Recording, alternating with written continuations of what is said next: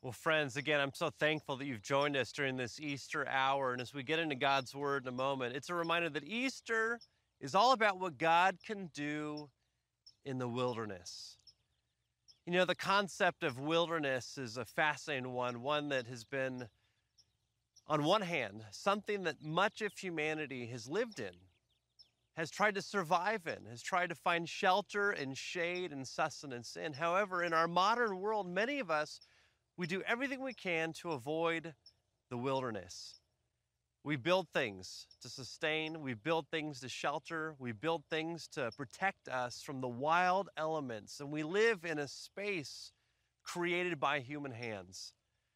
And yet, Easter isn't a story about what God does necessarily only in the comfort of our lives, but ultimately what God can do in the hardest, rockiest, most desolate experiences of all on one hand, you can zoom out and look at the fullness of Scripture and realize that God didn't create us for the wilderness. In fact, God created us for a garden. In Genesis chapter 2, we see that God placed the first humans in the garden. They cared for and cultivated the earth. They were whole in their relationship with God, with each other, with themselves, and all of creation. And yet, those first humans, they chose their way rather than God's way and immediately they experienced a wilderness while still in the garden. They were filled with shame. They hid from God. They blamed each other. They tried to cover themselves. And yet God provided a way. And the story of all of Scripture is humanity then moving out into the wilderness, and yet God leaving the garden and following humanity, sustaining humanity, saving humanity in the midst of the wilderness. And we find throughout the Old Testament that Jacob meets with God in the wilderness. Moses meets with God in the wilderness. You have Ezra and Nehemiah and Isaiah and so many others meeting God in the midst of the wilderness. And throughout the entire experience of all of these things, we were reminded that God can do whatever God wants to do, not just in the easy, comfortable places, but in the desert places as well. As the New Testament begins, it says that a voice cries out in the wilderness I prepare a way for the Lord, I make paths straight in the desert. When Jesus was called to his earthly ministry after he was baptized, immediately God led him out into the wilderness for 40 days where he was tempted, as the writer of Hebrews says, in every way that we've been tempted and yet was without sin. The gospel, according to Mark, is a gospel set in the setting of wilderness. Constantly, Jesus is withdrawing away from the crowds away from the towns, away from the city, away from comfort to the wilderness, to be with God, to spend time in prayer. And remarkably, Jesus, at the end of his earthly ministry, was taken outside the city gates, was crucified in the wilderness. What is this theme that runs throughout all of Scripture, and yet we find ourselves in our modern world constantly trying to avoid? My invitation, friends, is that you would see Easter, again, not through the oasis of comfort, but from the wilderness of discomfort. On this Easter Sunday and every day, we need the reminder that God doesn't just bless us and is with us only in the comfortable, easy places, but that God sustains and saves us in the hardest, darkest, most wilderness places of all. To understand these things, we also again have to go back into the Hebrew scriptures. And there's two pictures that I want us to pick up to understand that help give meaning to that Easter Sunday and the meaning of what Christ has accomplished from the wilderness and from the darkness. One of those things is actually in the story of the nation of Israel. We find that here we have God's people enslaved in Egypt, in many ways experiencing the wilderness of being apart from God and enslaved in horrific ways. And God calls Moses from the desert, out of the burning bush, reminding Moses, I am who I am. He equips him, he sends them before Pharaoh and rescues the nation of Israel and brings them out of the wilderness of slavery. But scripture says that he does not lead them to the promised land through the short route. He leads them to the promised land through the longest route possible, through the wilderness. Could it be that God actually invites us into the wilderness? And could it be that in the wilderness we we reach the end of ourselves? Isn't it true that in the wilderness we don't have within our own resources the ability to provide shelter, to provide water, to provide sustenance? And so, as God led them out of the wilderness of Egypt into the wilderness, it was God alone who had to provide for them. God provided manna for them in the desert. God provided God's presence in the desert. And in the midst of that, there are two pictures, two scenes that happen in the beginning of those 40 years and at the end of those 40 years, first found in the beginning of Exodus, the next found at the end of Numbers, where oddly enough, there is a rock that God commands Moses to strike with his staff. And as he strikes that rock, water comes forth. And when you see this imagery, perhaps reading through the first time, it seems odd that, that water would come out of a rock, that God would ask Moses to take his staff and strike the rock. But it's also important to understand that what had just happened was God's people often doing what we often do. We look around at our situation and we feel like God is absent. You see, they were in the wilderness and they failed to see God's provision. And they complained to God. And in the Hebrew language, it literally means that they lodged a formal complaint. They sued God. They wanted nothing to do with God. They wanted to go back to Egypt. You see, they had gotten out of Egypt, but Egypt hadn't gotten out of them. They were set free from slavery, but they were still enslaved in their hearts. And so when God called Moses to pick up his staff, that staff represented the, the judgment of God, perhaps the punishment from God.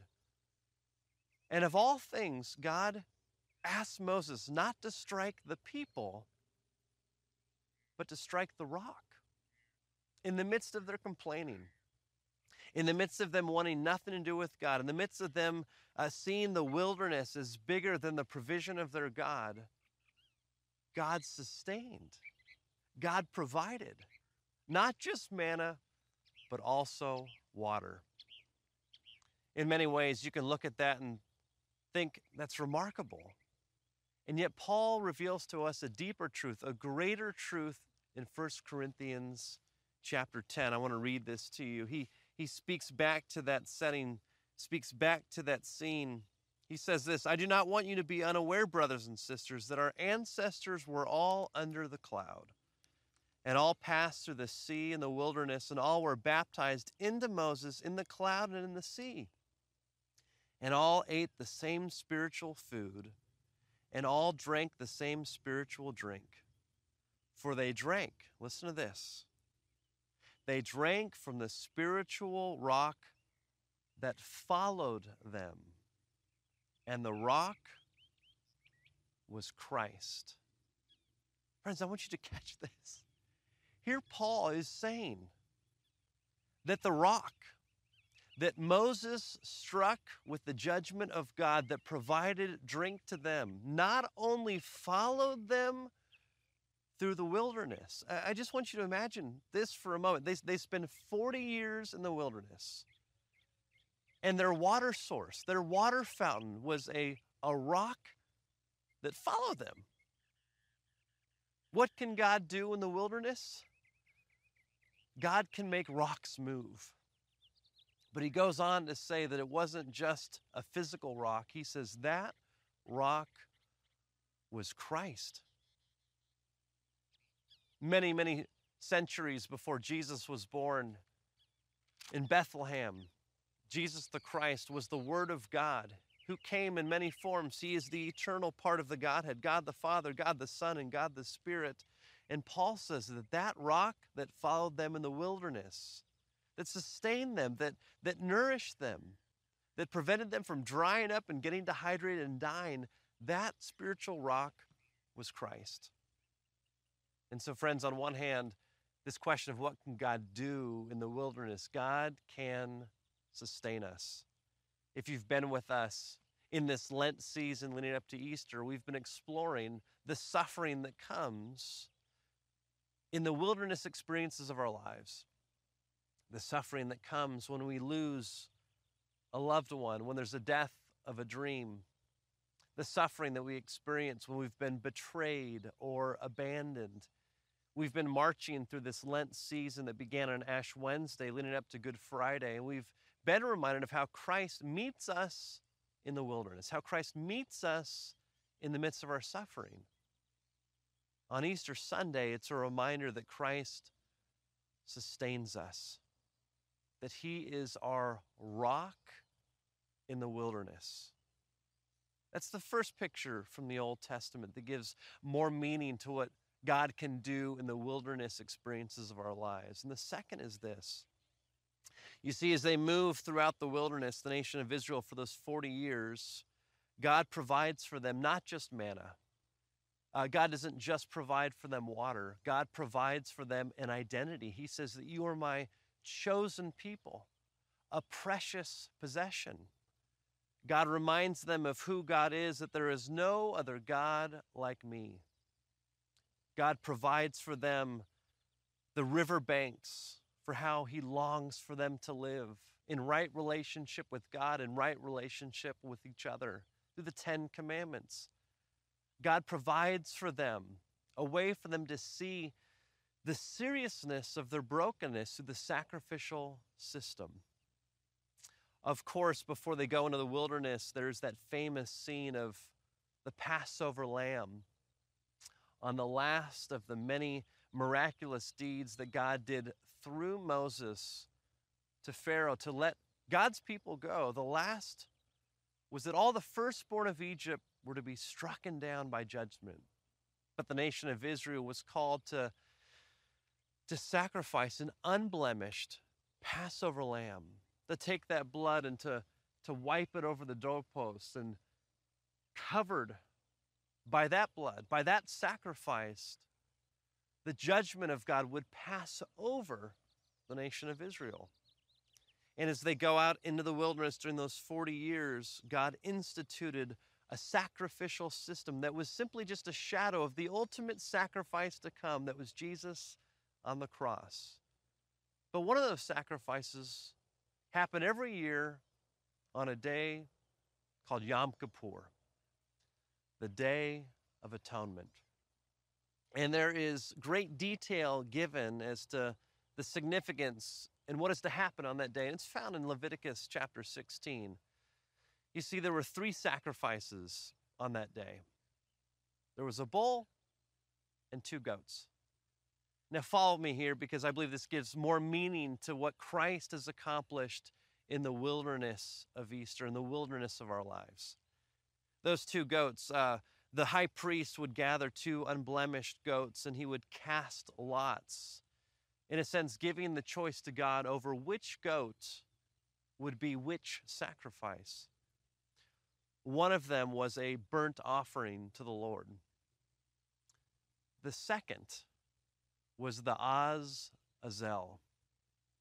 This Hebrew word is two words put together. Az, A Z, means goat. Azel means the one who carries. This goat that carries. What does the goat carry? In this remarkable foreshadow of what Christ accomplished on the cross, the high priest would lay both of his hands on this Azazel, this scapegoat And in laying both of his hands on the goat, he would confess the sins of not only himself, but he would confess the sins of all the nation of Israel. The iniquities of the people would be laid upon the scapegoat. And the scapegoat would be led outside the camp, out into the wilderness. It would be led into the, the rockiest, the most treacherous, the most desolate places, the most uninhabitable places in the wilderness, so that it would die there, ensuring that it would never come back to the camp, bringing the sins of the people back. And so, year after year, for 40 years in the wilderness, there was this practice. While on one hand, being nourished from the water that came from the rock that followed them, there would be this scapegoat that would carry the sins of the people out into the wilderness. When Jesus went to the cross, he wasn't crucified in the city square. He wasn't crucified within the city. The writer of Hebrews says that he was led outside the city gates. And when you have an understanding of the Hebrew scriptures and the story of the scapegoat, you begin to realize that all the imagery of then is being placed on Jesus now. Jesus, as our Passover lamb, his blood covers over our sins, but in addition to that, he is our scapegoat. You see, Isaiah 53 says that the iniquities of us all have been laid on Jesus. He has been crushed for our iniquities. He has been wounded, and by his wounds we are healed. And all of this happens out in the wilderness. I want you to imagine for a moment that it is the water that sustains us and it is Christ's blood that saves us. In the imageries of that spiritual rock that is Christ, and the blood of the goat, the scapegoat, both of those things are what God did back then for the nation of Israel in the wilderness. And all of those are a foreshadow, a sign of what Christ is doing for us now. You know, when Christ was pierced, in his side on the cross, it says the two things flowed out water and blood. What can God do in the wilderness? God can sustain, God can save. And when we look at our lives, on one hand, we, we know what the wilderness experiences feel like when we lose someone, when we experience death, when we experience heartache. And yet, when you zoom out and see the fullness of Scripture, that in actual fact, compared to the garden that God designed for us to live in forever, all of our life is a wilderness. When you begin to realize that even in the best moments of your life, that in comparison to being in perfect union with God, it is in fact a wilderness. In fact, we need the wilderness. Though much of our lives are ordered around comfort, ordered around the oasis, we need the wilderness because it is there that we reach the end of ourselves. It is there where we cry out to God, where we ask God to sustain us, God to carry us, God to save us. We will never understand Easter until we understand the wilderness and that God meets us in the midst of it that God actually leads us into these places to grow in us trust, to grow in us faith, to grow in us hope, to grow in us resilience. And so, friends, on this Easter Sunday, as we consider not only the good and the bad and the ugly in our lives, would you know that Jesus shines his light and his life into the darkest and the most wilderness places of all? As we continue throughout this worship service, I'm going to come back in a bit to invite us to consider how we might invite Jesus more and more into our life. But until then, let's pray. Jesus, I thank you for your love. I thank you that you have defeated death, that you burst forth from the tomb, that on that Easter morning, that in the wilderness and in the dark, you accomplished all the things that the Old Testament foreshadowed. That you have lived the most perfect life, that you died a sacrificial death. As it says in Scripture, that you who knew no sin became sin for us so that we might become the righteousness of God. Christ, we thank you that you have paid it all, that you sustain us, that you save us. May we turn to you in our wilderness places. It's in your name we pray, and we say together, Amen.